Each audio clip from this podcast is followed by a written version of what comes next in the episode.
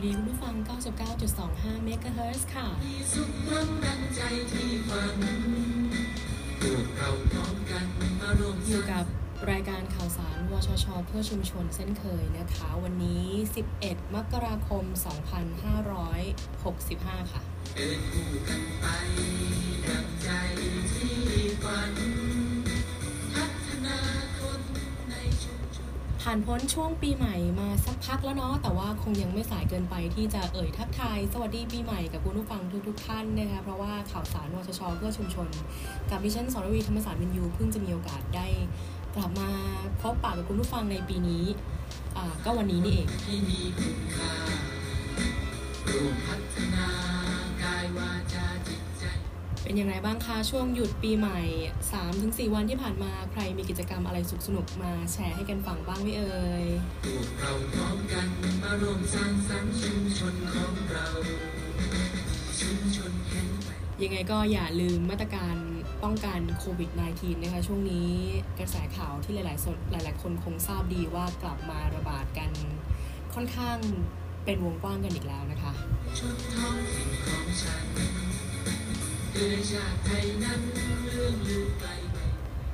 แต่ยังไงก็ขอให้คุณผู้ชมทุกท่านนั้นปลอดภัยจากโควิด -19 กันละกันนะคะขอให้สุขภาพแข็งแรงตลอดทั้งปี 2565 คิดหวังสิ่งใดขอให้สมปรารถนาทุกๆอย่างเลยนะคะหลายๆคนบอกว่าติดให้รู้แล้วรู้รอดไปเลยดีไหมเนี่ยโควิด -19 เนี่ยนะคะมัวมานั่งระแวงอยู่วัคซีนก็ฉีดไป 3-4 เข็มแล้วทำไมป้องกันไม่ได้นะคะหลายๆคนก็คิดกันแบบนั้นเนาะพิจารณาเอาแล้วก็อย่าลืมเรื่องสำคัญที่สุดคือการป้องกันสุขภาพดูแลตัวเองแล้วก็ดูแลคนรอบข้างของคุณด้วยนะคะวันนี้ข่าวสารวชช.เพื่อชุมชนเริ่มด้วยเนื้อหาแรกก็คือข่าวสารกิจกรรมของวิทยาลัยชุมชนบุรีรัมย์ในช่วงที่ผ่านมากันละกันนะคะในช่วงปีใหม่ที่ผ่านมาเนี่ยหลังจากเปิดปีใหม่มาในวิทยาลัยชุมชนบุรีรัมย์แล้วก็เดินหน้าทำงานร่วมกับชุมชนแบบเร่งสปีดเลยเพราะว่ากลัวว่าโควิด -19 นี่จะทำให้เราต้องหยุดชะงักการทำงานกันอีกรอบนึงเพราะว่าปีที่แล้วเริ่มต้นปี 64จำได้เลยว่าช่วงนี้แหละช่วงปลายปีต่อมาจนถึงต้นปี 64เนี่ยโควิด -19 ก็ดันมาระบาดไงคะน่าจะเป็นที่ตลาดกลางกุ้งที่สมุทรสาครหรือสมุทรสงครามสักที่หรือเปล่าที่อยู่ดีๆก็มีคลัสเตอร์ใหญ่ขึ้นมาทำให้ต้องชะลอในหลายภาคส่วนทั่วประเทศเลยนะคะเพราะว่าก็ต้องบอกว่ากระจายตัวไปในหลายพื้นที่เหมือนกันนะคะช่วงนี้กลัวค่ะวิทยาลัยของเรากลัวเพราะว่าโควิด -19 จะมาแย่งเวลาของเราไปซะก่อนรีบเดินหน้าเร่งทำงานร่วมกับชุมชนกิจกรรมแรกหลังเปิดปีใหม่มาเลยนะคะคือนโยบายเป็นกิจกรรมที่สนองต่อนโยบายการมอบของขวัญให้ประชาชนโดยกระทรวงอุดมศึกษาวิทยาศาสตร์วิจัยและนวัตกรรมนะคะ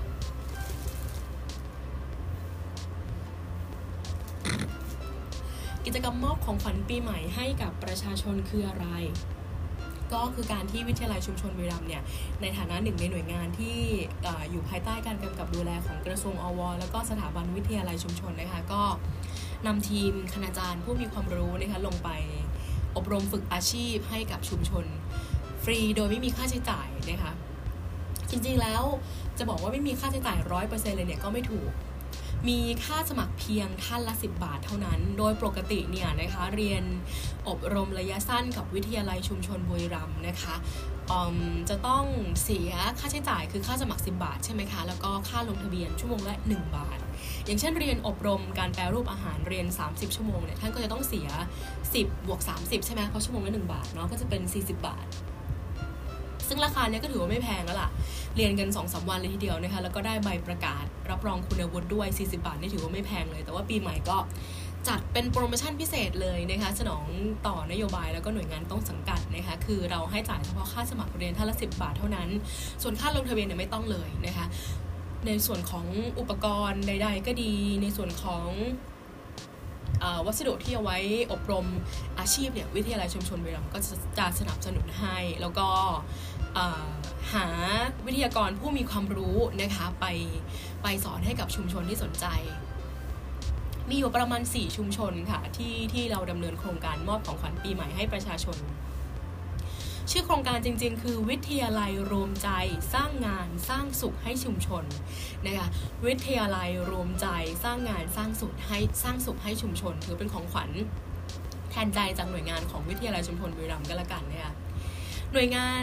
ขออภัยค่ะชุมชนที่เราไปร่วมทำงานด้วยก็จะมีที่บ้านแสลงพันธุ์ตำบลแสลงพันธุ์อำเภอลำปลายมาสจังหวัดบุรีรัมย์ค่ะก็อันนี้มีกิจกรรมการปลูกผักปลอดสารพิษนะคะก็จะให้ความรู้ชุมชนอย่างครบทุกมิติเลยนะคะตั้งแต่การเตรียมดินการลงแปลงปลูกการเตรียมเมล็ดการคัดเลือกเมล็ดรวมไปถึงการทำสารชีวพันธุ์ต่างๆในการบำรุงพืชผลิตผลทางการเกษตรของเราด้วยแล้วก็ลงตรวจเยี่ยมแปลงของแต่ละชุมชนของแต่ละหมู่บ้านของแต่ละครัวเรือนที่มีการทำการเกษตรอยู่ว่ายังมีส่วนไหนต้องปรับปรุงหรือว่าดีแล้วพัฒนาต่อยอดต่อไปแล้วก็มีวิทยากรที่ท่านมีความรู้ความสามารถลงไปให้ความรู้อบรมในส่วนนี้นะคะอีกชุมชนหนึ่งค่ะบ้านหนองไม้งามตำบลหนองไม้งามอำเภอบ้านกรวดจังหวัดบุรีรัมย์นะคะชุมชนนี้เลือกเป็นกิจกรรมการผูกผ้าและการจับจีบผ้าค่ะเนื่องจากว่าที่บ้านหนองไม้งามเนี่ยก็มีท่านผู้ช่วยเสน่ห์ท่านเป็นอีกหนึ่งบุคลากรที่มีโอกาสได้เข้ามาบุคลากรของชุมชนที่มีโอกาสได้เข้ามาเรียนรู้มีโอกาสได้เข้ามา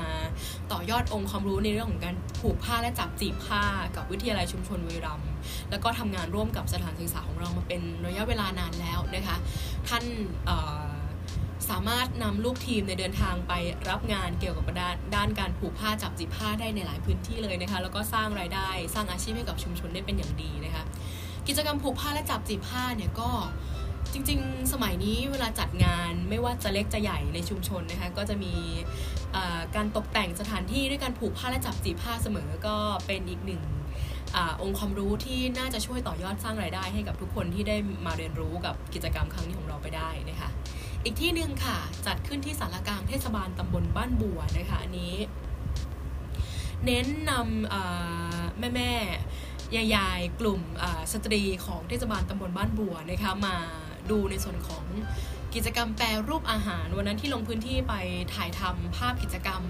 ดิฉันเองก็ได้ลงไปด้วยนะคะก็มีการทำหลายเมนูเลยนะคะเดี๋ยวเปิดให้ดูว่ามีอะไรบ้างอันดับแรกที่เห็นทำกันแล้วก็คึกคักสนุกสนานมากคือขนมจีบซาลาเปาค่ะแม้ว่าช่วงนี้เนื้อหมูจะแพงแสนแพงนะคะแต่ว่าวิทยาลัยชุมชนบุรีรัมย์ก็ลงทุนให้ในการจัดหาเนื้อหมูคุณภาพดีมาทำไส้ขนมจีบแล้วก็ไส้ซาลาเปาในครั้งนี้นะคะก็เป็นการสอนเทคนิคไม่ว่าจะเป็นในเรื่องของการปรุงไส้ในเรื่องของการเตรียมแป้งพูดถึงขนมจีบหลายๆคนเคยทำแล้วแป้งแข็งเนาะแต่ว่าวิทยาลัยชุมชนบุรีรัมย์มีวิทยากรที่มีความรู้ความสามารถที่จะแชร์ไอเดียในเรื่องของการทำขนมจีบอย่างไรให้แป้งไม่แข็งนี่แล้วก็มีไอเดียในเรื่องของการนวดแป้งซาลาเปาด้วยนะอันนี้เป็นของทานเล่นที่สร้างรายได้ได้เป็นอย่างดีนะคะถ้าเกิดว่าใครสนใจอยากจะอบรมองค์ความรู้ในแนวนี้ค่ะไม่ว่าจะเป็นการผูกผ้าจับจีบผ้าการแปรรูปอาหารการปลูกผักปลอดสารพิษเนี่ยนะคะติดต่อเข้ามาที่วิทยาลัยชุมชนบุรีรัมย์ได้เลยนะคะเรามีให้บริการในเรื่องของการอบรมอาชีพระยะสั้นอย่างไรคือเรียนประมาณ 2-3 วันก็จบหลักสูตรแล้วนะคะแล้วก็ค่าใช้จ่ายนั้นถูกมากๆคือต่อให้ไม่ได้เรียนฟรีก็ยังถือว่าเป็นค่าใช้จ่ายที่ทุกคนเอื้อมถึงอยู่ดีนะคะเพียงสมัคร10 บาทลงทะเบียนเรียนชั่วโมงละ1 บาทบาทเดียวอะค่ะบาทเดียวแล้วก็แต่ละรายวิชาที่เราเปิดสอนไม่ได้เป็นรายวิชาที่เราเรียนกันเป็นเดือนเป็นเทอมเราเรียนกันในหลักราย30-40 ชั่วโมงนะคะเพราะฉะนั้นค่าใช้จ่ายหลักประมาณ 50-60 บาทก็จบหลักสูตรแล้วก็อย่างที่บอกไปได้ใบประกาศนียบัตรรับรองด้วยว่าท่านจบหลักสูตรการอบรมอาชีพระยะสั้นจากวิทยาลัยชุมชนบุรีรัมย์ทีนี้พอเรามีใบประกาศนียบัตรมีใบรับรองคุณวุฒิแบบนี้แล้วเนี่ยเอาไปใช้ต่อยอดเอาไปทำอะไรต่อก็เป็นเรื่องง่ายละนะคะนี่ก็เป็นอีกหนึ่งบริการดีๆจากวิทยาลัยชุมชนบุรีรัมย์กิจกรรมอื่นๆที่เกิดขึ้นนะคะก็คงจะเป็นในส่วนของการจัดงานปีใหม่ทางบุคลากรเราก็มีการร่วมกิจกรรมกันอย่างมีสตินะคะก็คือยังคงรักษา social distancing กันอย่าง กันอย่างเข้มงวดเลยนะคะแล้วก็มีการแลกเปลี่ยนของขวัญตามธรรมเนียมนะคะมีการจับฉลากกันบ้างเล็กน้อยนะคะก็สนุกสนานกันไปนะเป็นการให้รางวัลคนทำงานที่เหนื่อยมาทั้งปี2564นะคะก็เป็นกิจกรรมที่สานสัมพันธ์ได้เป็นอย่างดีด้วยนะคะแล้วก็มีกิจกรรมล่าสุดที่ไม่พูดถึงไม่ได้เลยนะคะสำหรับเมื่อวันเสาร์ที่8มกราคมที่ผ่านมาเด็กๆแล้วก็ผู้ปกครองหลายๆท่านรู้ดีว่าเป็นวันเด็กแห่งชาติเนาะปีนี้วิทยาลัยก็จัดด้วยนะคะวิทยาลัยชุมชนของเราจัดด้วยกิจกรรมวันเด็กแห่งชาตินะคะจัดล้อไปกับธีมล้อไปกับรูปแบบการจัดงานในลักษณะของวันวิทยาศาสตร์ค่ะเป็นกิจกรรมถนนสายวิทยาศาสตร์รับวันเด็กแห่งชาตินะคะเราก็นำสาระความรู้เรื่องวิทยาศาสตร์มาสอดแทรกลงไปในกิจกรรมสนุกสนานที่มาแชร์ไอเดียให้กับน้องๆนะคะก็มีการสาธิตทำไอติมเกล็ดหิมะนะคะแล้วก็สาธิตวิธีการทำแป้งโดก็มีลักษณะคล้ายๆดินน้ำมันนะคะแต่ว่าจะไม่มีกลิ่นเหม็นหืนไม่เหนียวติดมือแล้วก็มีลักษณะที่อ่อนนุ่มกว่านะคะลักษณะที่เด็กๆสามารถนำไปเล่นเนี่ยนะคะช่วยพัฒนากล้ามเนื้อมือมัดเล็กให้กับเด็กๆที่อยู่ในช่วงวัย 0-5 ปีนะคะให้เด็กๆสามารถหยิบจับสิ่งของได้มั่นคงใช้สายตาได้อย่างแม่นยำนะคะแล้วก็กล้ามเนื้อใบหน้ากล้ามเนื้อมือสัมพันธ์กันเวลาที่เราเล่นกิจกรรมปั้นแป้งโดนะคะก็มีการสอดแทรกความรู้เกี่ยวกับสาระวิทยาศาสตร์แบบนี้แหละลงไปในกิจกรรมที่จัดขึ้นนะคะอีกอย่างหนึ่งไอติมเกล็ดหิมะนะคะก็เป็นองค์ความรู้ในส่วนของการทำปฏิกิริยาระหว่างเกลือกับน้ำมันขออภัยค่ะเกลือกับน้ำแข็งนะคะสนุกสนานแล้วก็มีน้องๆหลายๆท่านเดินทางมาเยี่ยมถึงห้องส่งเลยเพราะว่าเราจัดกิจกรรมกันแบบ New Normal นะคะก็คือเป็นวันเด็กแห่งชาติในรูปแบบออนไลน์เราจัดกิจกรรมอยู่ที่วิทยาลัยนี่แหละแต่ว่าถ่ายทอดสดภาพจัดกิจกรรมออกไปทางแฟนเพจ Facebook นะคะมีคนชมเยอะแยะมากมายแล้วก็มียอดแชร์ค่อนข้างน่าเป็นที่พอใจเลยทีเดียวแต่ว่าก็มีน้องๆบางท่านอยากร่วมสนุกก็เดินทางมาหาเราถึงห้องส่งที่วิทยาลัยชุมชนเลยนะคะก็ได้มาร่วมทำไอศครีมได้มาร่วมทำแป้งโดแล้วก็มาเลือกมาช็อปของขวัญของรางวัลกลับบ้านกันไปด้วยตัวเองนะคะแล้วก็อีกหนึ่งกิจกรรมที่เรามีก็คือการตอบคำถามชิงรางวัลตอนนี้ก็อยู่ในช่วงของการจัดเตรียมของขวัญเพื่อส่งต่อไปกับไปถึงผู้ร่วมตอบคำถามกับเราอะนะคะก็คงจะได้จัดส่งกันในวัน2วันนี้แหละนะคะของขวัญกล่องสุ่มของขวัญรูปแบบกล่องสุ่มนะคะเกาะกระแสสักเล็กน้อยนะคะจัดเตรียมเป็นที่เรียบร้อยแล้วเหลือนำส่งไปรษณีย์ไปสู่ผู้โชคดีที่ร่วมสนุกกับเราแล้วก็ขอบพระคุณนะคะทุกการติดตามเลยที่ได้เข้ามาดูเข้ามาร่วมสนุกกับเราในกิจกรรมผ่านไลฟ์ Facebook ในเรื่องของวันเด็กแล้วก็กิจกรรมถนนสายวิทยาศาสตร์นะคะก็จบไปอย่างสวยงามแล้วก็ทั้งตัวดิฉันเองแล้วก็น้องอีกท่านหนึ่งนะคะชื่อน้องวีค่ะน้องเกวลีรวมไปถึงทีมงานเบื้องหลังท่านอาจารย์รัตนชัยท่านอาจารย์พงศักดิ์ท่านอาจารย์สุภาวดีอาจารย์กฤษณียาทุกท่านอิ่มเอมใจที่ได้จัดกิจกรรมสนุกๆแบบนี้ให้กับน้องๆที่รับชมอยู่ทางบ้านนะคะก็เสียดายเล็กน้อยเหมือนกันที่ไม่ได้ไปจัดกิจกรรมแบบพบปะกันเหมือนหลายๆปีที่ผ่านมานะคะแต่ก็ยอมรับในสถานการณ์แบบ New Normal นะคะว่าเราต้องปรับตัวกันนะคะแต่ว่าเป็นกิจกรรมที่อิ่มเอมใจมากๆขอบคุณทุกการติดตามรับฟังขอบคุณทุกการติดตามกิจกรรมของเรานะคะนี่ก็เป็นกิจกรรมบางส่วนที่นำมาเล่าให้ฟังนะคะของวิทยาลัยชุมชนบุรีรัมย์ในช่วงที่ผ่านมาเอาละค่ะจบไปแล้วหนึ่งบทเพลงสนุกๆนะคะมาต่อกันที่สาระที่เราจะนำมาบอกเล่ามาบอกให้ฟังกันในวันนี้ดีกว่านะคะอย่างที่บอกไปตั้งแต่ต้นรายการเนาะช่วงนี้โควิด -19 ดูท่าจะกลับมาทำพิษกันอีกระลอกแล้วนะคะบุรีรัมย์เราสถานการณ์เป็นยังไงบ้างเนี่ยเดี๋ยวอัปเดตให้ฟังนะคะอยู่ที่เพจสาธารณสุขจังหวัดบุรีรัมย์นะคะข้อมูลอัปเดตเมื่อวันที่10มกราคมเมื่อวานนี้เองนะคะบอกว่ายอดผู้ติดเชื้อยังคงพบอย่างต่อเนื่องเลยแล้วก็ในปริมาณที่ค่อนข้างเยอะนะค่อนข้างเยอะอยู่นะคะคุณผู้ฟังหลายๆท่านถ้าได้ติดตามข่าวสารก็มีหลายจุดนะคะที่แว่วมาว่าเจอผู้ป่วยโควิด -19 นะคะเพราะว่าช่วงปิดปีใหม่ที่ผ่านมาก็มีคนนอกพื้นที่เดินทางเข้ามาในจังหวัดบุรีรัมย์หลากหลายมากหน้าหลายตานะคะควบคุมกันก็อาจจะลำบากสักเล็กน้อยนะคะยอดเมื่อวันที่10มกราคม พบผู้ติดเชื้อรายใหม่162รายเยอะนะค่อนข้างเยอะทีเดียวเมื่อเทียบกับสถานการณ์ดีขึ้นในช่วงก่อนที่จะปิดปีใหม่นะคะคงจะเป็นอิทธิฤทธิ์ของโอไมครอนนี่แหละนะคะแล้วก็เดลต้าก็ยังคงอยู่นะคะซึ่งแม้ว่าโอไมครอนเนี่ยจะไม่รุนแรงไม่สร้างผลกระทบต่อสภาพร่างกายรุนแรงเท่าเดลต้าแต่ว่าแพร่กระจายไปอย่างรวดเร็วเลยทีเดียวนะคะ162รายที่พบเมื่อวานนะคะก่อนหน้านี้เราทำตัวเลขกดลงไปได้ในหลัก10เลยนะคะก่อนที่จะกลับมารุนแรงในช่วงหลังปีใหม่แบบนี้ก็เป็นกำลังใจให้ทุกท่านนะคะแล้วก็รักษาระยะห่างกันเยอะๆนะคะหน้ากากนี่ยังคงต้องพบกันอย่างต่อเนื่องยังคงต้องพบกันอย่างเข้มงวดเลยนะคะเจลล้างมือด้วยเช่นกันแล้วก็ถ้าเป็นไปได้เนี่ยนะคะก็พยายามนะคะอย่าไปอยู่ในที่ชุมชนที่แออัดให้มากนักนะคะอิจฉาพี่น้องเกษตรกรตามชนบทตามหมู่บ้านเนาะมีโอกาสติดค่อนข้างน้อยกว่าคนในเมืองเยอะพอสมควรเนาะถ้าเกิดว่าคนภายนอกไม่นำโรคไม่น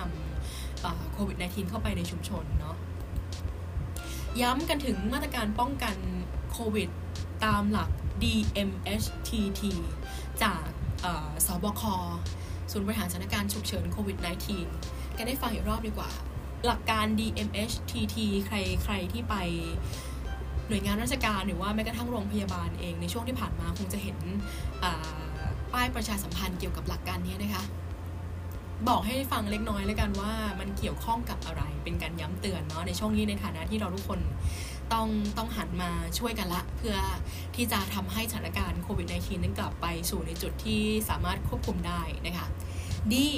D มาจาก Social Distancing ค่ะคือการเว้นระยะห่างอย่างน้อย 1-2 เมตรแล้วก็เลี่ยงการอยู่ในที่ชุมชนแออัดนะคะ M คือ Mask Wearing นะคะ Mask Wearing นะคะก็คือการสวมหน้ากากอนามัยหรือหน้ากากผ้าตลอดเวลานะคะเดี๋ยวนี้ชั้นเดียวไม่น่าจะพอแล้วคุณผู้ฟังเนาะตั้ง2ชั้นแล้วนะคือชั้นเดียวเอาไว้ใส่อยู่บ้านค่ะส่วนออกไปนอกบ้านไปทำธุระกิจกรรมเนี่ยต้อง2ชั้นขึ้นไปแล้วนะคะถึงจะมั่นใจได้มากขึ้นนะคะไม่รับวัคซีนที่ฉีดไปนี่ไม่กันติดนะคะเพราะฉะนั้นเนี่ยหน้ากาก2ชั้นเข้าไว้นะคะเวลาออกไปทำธุระนอกบ้าน H นะคะตัว H เนี่ยมาจาก hand washing ค่ะมันล้างมือบ่อยๆด้วยน้ำสบู่ด้วยเจลล้างมือนะคะด้วยอุปกรณ์ป้องกันเชื้อต่างๆนะคะที่ตัวแรกคือ testing ค่ะคือไปที่ไหนเขามีให้ตรวจวัดอุณหภูมิมีให้ขอความร่วมมือในการตรวจหาเชื้อโควิด -19 ก็ให้ความร่วมมือสักเล็กน้อยนะคะเกิดเหตุการณ์เกิดความไม่น่าไว้วางใจอะไรขึ้นมาจะได้พลิกสถานการณ์แก้สถานการณ์กันได้ทันนะคะที่ตัวสุดท้ายค่ะไทยชนะก็คือการสแกนไทยชนะก่อนเข้าออกในสถานที่สาธารณะนั่นเองนะคะเพื่อเป็นการเก็บข้อมูลการเดินทางเก็บข้อมูลการไปใช้บริการสถานที่ต่างๆของเรานะคะเพื่อให้เราสามารถตรวจสอบประวัติย้อนหลังได้เวลาที่เกิดสถานการณ์ที่ไม่อยากให้เกิดขึ้นมาอย่างเช่นมีการพบผู้ติดเชื้อในจุดนั้นๆเนี่ยนะคะจะได้มีการสอบประวัติย้อนหลังกันได้ง่ายดายแล้วก็รวดเร็วมากยิ่งขึ้นนะคะก่อนจากการวันนี้ฝากสาระในเรื่องของเรื่องนี้ดีกว่าดิฉันให้ความสนใจกับเรื่องนี้มากเลยช่วงนี้เชื่อว่าหลายๆท่านก็คงให้ความสนใจด้วยเช่นกันเนื้อหมูแพงและตอนนี้แววว่าไก่เนื้อสัตว์อื่นๆกำลังจะแพงตามไปด้วยนะคะเนี่ยแหมหรือเราจะหันมากินเจกันดีกินผักอย่างเดียวดีไหมคะไม่ได้ใช่ไหมหลายคนบอกไม่ได้รสชาติมันไม่กลมกล่อมมันไม่นัวใช่ไหมคะวันนี้นำสาระเกี่ยวกับเรื่องการเก็บรักษาเนื้อสัตว์ให้ที่เราซื้อมาใหม่ๆจากตลาดเนี่ยให้สามารถยืดอายุการใช้งานได้นานมากยิ่งขึ้นบางคนซื้อเนื้อหมูเนื้อไก่มาปั๊บเนี่ยเริ่มเขียวเริ่มมีกลิ่นเหม็นเน่าแล้วนะคะเพราะว่าอาจจะเป็นเพราะว่า1เก็บรักษาในตู้เย็นไม่ดี2ตู้เย็นอาจจะคุณภาพเริ่มไปแล้วนะคะต้องตรวจเช็คสภาพสักเล็กน้อยน้ำยาหล่อเย็นทำงานได้ไม่เต็มประสิทธิภาพหรือเปล่ายังไงเบื้องต้นนำวิธีการเก็บรักษาเนื้อสัตว์ให้สามารถอยู่ในตู้เย็นสามารถเก็บไว้ใช้ได้นานอันนี้ไปปรับใช้กันดูก่อนแล้วกันนะคะขอบคุณข้อมูลจากเว็บไซต์ครัว .com นะคะเขาบอกว่ามี5วิธีเก็บเนื้อสัตว์ให้สดใหม่และกินได้นานเป็นอย่างไรบ้างไปติดตามเลยค่ะช่วงนี้ก็อย่างที่บอกนะเนื้อสัตว์ค่อนข้างแพงเราจำเป็นที่จะต้องยืดระยะเวลาเนี่ยเวลาเก็บมาเนี่ยบริโภคให้มันนานขึ้นสักนิดหนึ่งนะคะไม่ใช่ว่าซื้อมาแบบแพงๆแล้วก็ปั๊บเดียวเขียวแล้วก็ต้องทิ้งละนะคะวิธีการเป็นแบบนี้ค่ะ อันดับแรกที่ต้องคำนึงถึงเลยคือการเลือกเนื้อสัตว์ไม่ว่าจะเป็นไก่หมูปลาหรือว่าอาหารทะเลที่สดใหม่แล้วก็มาจากแหล่งซื้อที่เชื่อถือได้นะคะเลือกของสดใหม่เลือกของที่ถ้าเป็นประเภทปลามันก็จะมีเทคนิคใช่ไหมสังเกตที่ตาของปลาสังเกตที่เหงือกเขียงหมูเขียงไก่อะไรเงี้ยก็ดูที่น่าเชื่อถือนะคะแล้วก็เข้าใจว่าช่วงวันพระเนี่ยจะเป็นการนำเนื้อสัตว์ที่เกิดจากการผลิตขึ้นในวันก่อนมาขายใช่ไหมคะเราก็อาจจะเลี่ยงในการซื้อเนื้อสัตว์ในช่วงวันพระเนาะถ้าเป็นไปได้สำหรับการบริโภคในครัวเรือนนะคะอย่างเช่นเนื้ออกไก่เนี่ยเขาบอกว่าอกไก่ที่สดแล้วก็คุณภาพดีเนี่ยต้องมีสีชมพูไม่เป็นเลือดไม่มีกลิ่นหนังไก่เนี่ยก็ยังคงต้องติดอยู่กับเนื้ออย่างมั่นคงอ่ะนะคะถ้าเป็นแบบหนังไก่ล่อนลุ่งลิ่งมาอะไรเงี้ยอาจจะต้องพิจารณาไม่เลือกนิดนึงนะคะแล้วก็ส่วนเนื้อหมูเนี่ยก็ไม่ซีดนะคะดูง่ายๆอย่างนั้นเนี่ยนะคะเนื้อหมูสีแดงอมชมพูไม่ซีดอาหารทะเลก็ไม่มีกลิ่นเหม็นที่เป็นกลิ่นไม่พึงประสงค์นะคะต่อไปเป็นวิธีการเก็บทำความสะอาดนะคะเมื่อเราได้เนื้อสัตว์มาแล้วเนี่ยให้ล้างทำความสะอาดให้ดีซะก่อนเช่นเนื้อหมูเนื้อไก่เนื้อวัวเนี่ยอาจจะล้างทำความสะอาดด้วยการใช้เกลือเล็กน้อยถูไปที่ผิวของเนื้อสัตว์นะคะเพื่อเป็นการล้างเมือกล้างสารลื่นที่ติดมากับเนื้อสัตว์ก่อนออกให้หมดนะคะจากนั้นเนี่ยซับให้แห้งค่ะซับเนื้อสัตว์เหล่านี้ให้แห้งเลยนะคะแล้วก็เขาบอกว่าความเค็มของเกลือเนี่ยจะช่วยฆ่าเชื้อโรคบนพื้นผิวของเนื้อสัตว์ที่เราซื้อมาได้นะเพราะว่าเราซื้อมาจากเขียงซื้อมาจากอะไรแบบนี้เราก็ไม่รู้ว่าบริเวณนั้นเนี่ยมีความเสี่ยงต่อเชื้อโรคหรือเปล่านะคะถ้าเป็นกุ้งเขาบอกว่าให้แกะแล้วก็ล้างเนื้อกุ้งให้สะอาดเลยค่ะเวลาล้างเนี่ยใส่น้ำลงไปคลุกคลิกแล้วก็ใช้แป้งอะไรก็ได้แป้งมันก็ได้แป้งสาลีก็ได้นะคะมานวดเบาๆนะคะที่ตัวกุ้งเล็กน้อยเป็นการล้างเมือกเช่นกันวิธีการนี้เป็นการล้างเมือกได้แล้วก็ล้างขาวได้ด้วยนะคะวิธีการนี้ที่บ้านของดิฉันเองก็ใช้อยู่เหมือนกันวิธีการใช้แป้งใช้เกลือล้างเนื้อสัตว์นะคะแล้วก็ที่สำคัญทำให้เนื้อกุ้งกรอบทำให้เนื้ออาหารทะเลกรอบด้วยนะจากนั้นวิธีการเก็บเนื้อสัตว์ในช่องแข็งค่ะเขาบอกว่าเน้นสำคัญเลยว่าควรเก็บในสภาวะสูญญากาศหรือมีอากาศน้อยที่สุดจะเก็บได้นานนะคะแล้วก็ต้องแช่ในตู้ช่องแข็งนะคะหากว่าเราเก็บรักษาไม่ดีเนี่ยเนื้อสัตว์เสียคุณภาพหรือว่ามีการก่อให้เกิดเชื้อโรคด้านในภาชนะที่เราเก็บแบบไม่ถูกต้องไม่ได้คุณภาพเนี่ยก็เสียของไปเลยแล้วก็เสียเงินไปใช่โดยใช่เหตุด้วยนะคะอุปกรณ์จัดเก็บแบบสูญญากาศที่แนะนำง่ายๆก็คงจะเป็นประเภทถุงซิปล็อกหรือว่าบ้านใครมีกล่องสูญญากาศนะคะกล่องที่ประเภทที่เวลาเราปิดฝากล่องไปแล้วเวลาเอียงเวลาคว่ำอย่างเงี้ยน้ำมันไม่หกมันไม่เลอะเทอะเนี่ยนะคะอันนี้ก็สามารถที่จะนำมาใช้เก็บได้เหมือนกันนะคะซิปล็อกในเวลาใช้เก็บก็นำเนื้อสัตว์เข้าไปในสุ่มใช่ไหมแล้วเราก็ต้องค่อยๆไล่อากาศออกด้วยนะคะเพื่อให้เนื้อที่อยู่ภายในภาชนะเนี่ยค่อนข้างที่จะอยู่ในภาวะสูญญากาศนะคะนี่ก็เป็นอีกหนึ่งวิธีการเก็บเนาะรวมไปถึงเก็บให้ในรูปแบบของลักษณะของการทำให้มีลักษณะแบนอันนี้เพิ่งได้ไอเดียมาเหมือนกันนะคะวันก่อนเล่น Facebook นะคะเลื่อนไปเจอไอเดียในการเก็บเนื้อหมูเนื้อสัตว์นะคะถ้าใครเก็บในถุงซิปล็อกเนี่ยอันนี้ง่ายเลยนะคะพอเราไล่อากาศออกแล้วเนี่ยนะคะเราก็อาจจะเอาเนื้อที่อยู่ในถุงซิปล็อกเนี่ยมาแผ่ไว้บนโต๊ะที่เรียบๆแล้วก็ใช้สากก็ได้ค่ะใช้ไม้นวดแป้งก็ได้ค่ะค่อยๆเกลี่ยเนื้อหมูเนื้อไก่ในถุงซิปล็อกเนี่ยให้มีลักษณะแบนราบไปกับถุงซิปล็อกแบนราบไปกับพื้นผิวที่เราวางอยู่นะคะวิธีการนี้เนี่ยเขาบอกว่าช่วยให้ความเย็นเข้าถึงทุกส่วนของเนื้อสัตว์ในภาชนะบางทีเราเก็บเป็นก้อนใส่ถุงลงไปแล้วเป็นก้อนกลมๆเนี่ยความเย็นถึงเฉพาะผิวนอกของก้อนเนื้อสัตว์นะคะข้างในเนี่ยข้างในไม่โดนความเย็นก็อาจจะเน่าออกมาจากข้างในได้นะคะวิธีการคือโดยเฉพาะพวกไก่บดหมูบดนะคะเอาไม้ลักษณะคล้ายสากหรือว่าไม้เนื้อแป้งมาคลึงเนื้อสัตว์ให้มีลักษณะแบนแล้วก็เก็บเข้าไปในช่องฟรีซนะคะเพื่อให้ความเย็นนั้นทั่วถึง อีกหนึ่งเทคนิคคือแบ่งค่ะแบ่งเนื้อสัตว์พวกนี้ให้พอดีแต่ละมื้อเลยนะคะเพราะว่าเราเก็บในลักษณะที่มีคุณภาพดีแล้วมีคุณสมบัติในการรักษาความเย็นมีคุณสมบัติในการอยู่ตัวในตู้เย็นเราดีแล้วเนี่ยถ้าเราไปเปิดเข้าเปิดออกบ่อยๆในการที่จะนำเนื้อสัตว์ออกมาใช้แต่ละมื้อเนี่ยอากาศก็เข้าไปใหม่คงไม่มีใครมาขยันนั่งไล่อากาศใหม่ทุกครั้งนะคะเนาะเพราะฉะนั้นเนี่ยแบ่งไว้เป็นสำหรับมื้อเลยนะคะยกตัวอย่างเช่นใส่ถุงละ100กรัมหรือถุงละ200กรัมถ้าใครบ้านเป็นครอบครัวใหญ่หน่อยนะคะพอดีสำหรับ1เมนูหรือพอดีสำหรับ1มื้อของบ้านเราที่จะทานก็จะทำให้เนื้อหมูที่เราเก็บเนี่ยไม่ต้องถูกเปิดเข้าหยิบออกล้วงเข้าล้วงออกจากถุงแล้วก็ออกมาสัมผัสอากาศโดยที่ไม่จำเป็นนะคะอันนี้ก็สามารถช่วยได้เช่นกัน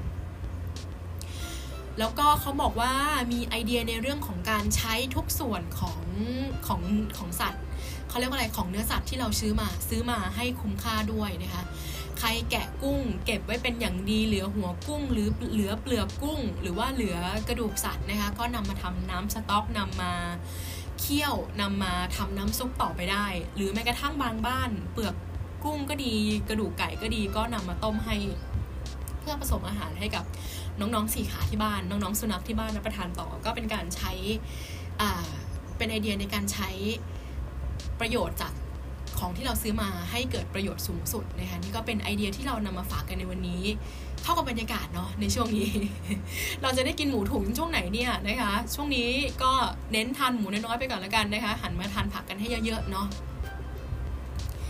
เอาล่ะนี่เป็นสาระที่นำมาฝากกันในวันนี้ก่อนจากกันเน้นย้ำกันอีกสักครั้งหนึ่งนะคะถึงเรื่องการรับสมัครเรียนที่วิทยาลัยชุมชนบุรีรัมย์ระดับอนุปริญญานะคะตอนนี้เปิดรับสมัครแล้วนะคะใครสนใจข่าวสารใครกำลังรอข่าวดีอยู่เปิดรับสมัครแล้วนะคะ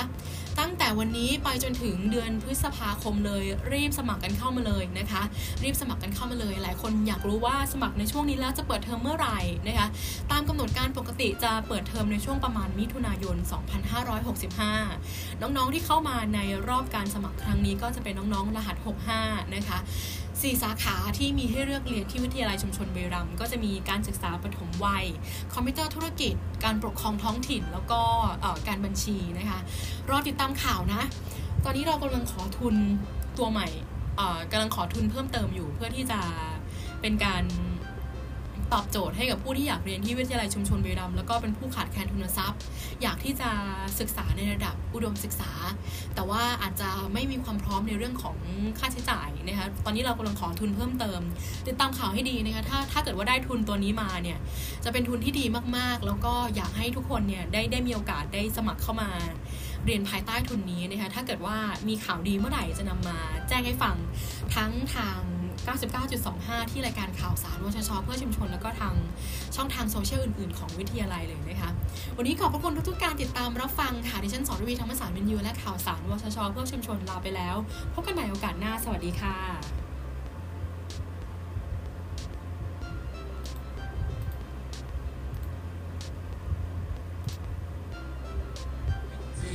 ชุมชน